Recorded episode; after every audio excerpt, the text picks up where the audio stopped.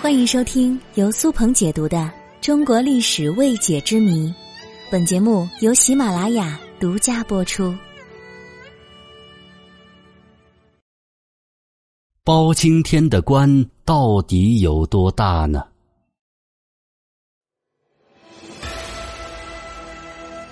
在中国的历史上，出现了许许多多著名官吏。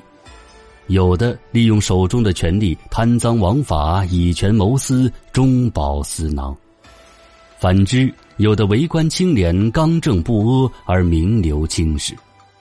前者臭名昭著，后者流芳百世。在历代的官吏当中，最受百姓爱戴的，还要数开封府的包拯了。他几乎是家喻户晓。他判案铁面无私，为官公正严明，人送外号“包青天”。他为民伸冤，断案神速，并且不畏强权。他秉承“天子犯法，与庶民同罪”。然而，就是这样一位为百姓造福为己任、一心为国为民、受万民爱戴的好官，却一直被人误认为官拜丞相。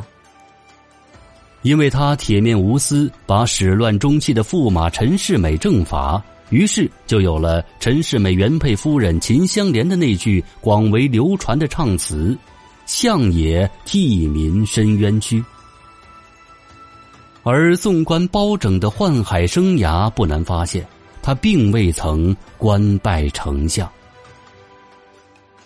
那为何百姓们又叫他丞相呢？说到包拯的官职，就不得不从整个北宋的官制探究原因。宋朝的政治体制与其他封建王朝不太一样，宋朝没有固定的丞相，也就是说，这个职位并不是铁饭碗，他采取的是轮官制。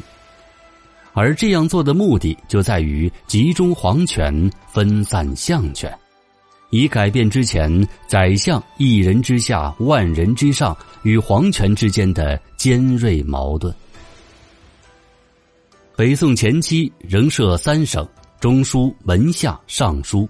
中书省的长官为正丞相，参知政事为副丞相。而我们的包青天包拯是北宋天圣五年的进士。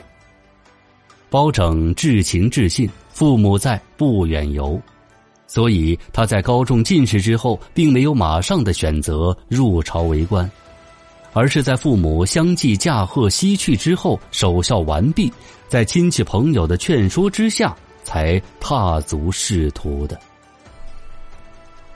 直到宋景佑四年，包拯任知县，颇有政绩，后来被调任瑞州知州。回京之后，任监察御史，对处事不当、行为不法的官僚都可以进行弹劾，也就是相当于现在的中纪委书记。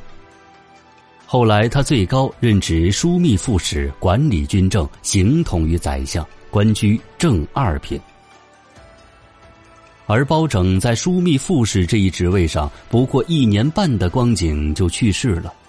在死后追赠了他一品礼部尚书，所以包拯一辈子都没有当过丞相。包拯为官二十六载，最为人熟知的便是开封府尹，相当于现在的直辖市部级领导，直至他去世也没能坐上相位。之所以在民间称他为丞相。大概是因为老百姓们都希望这样的好人能够做最大的官，替民伸冤吧。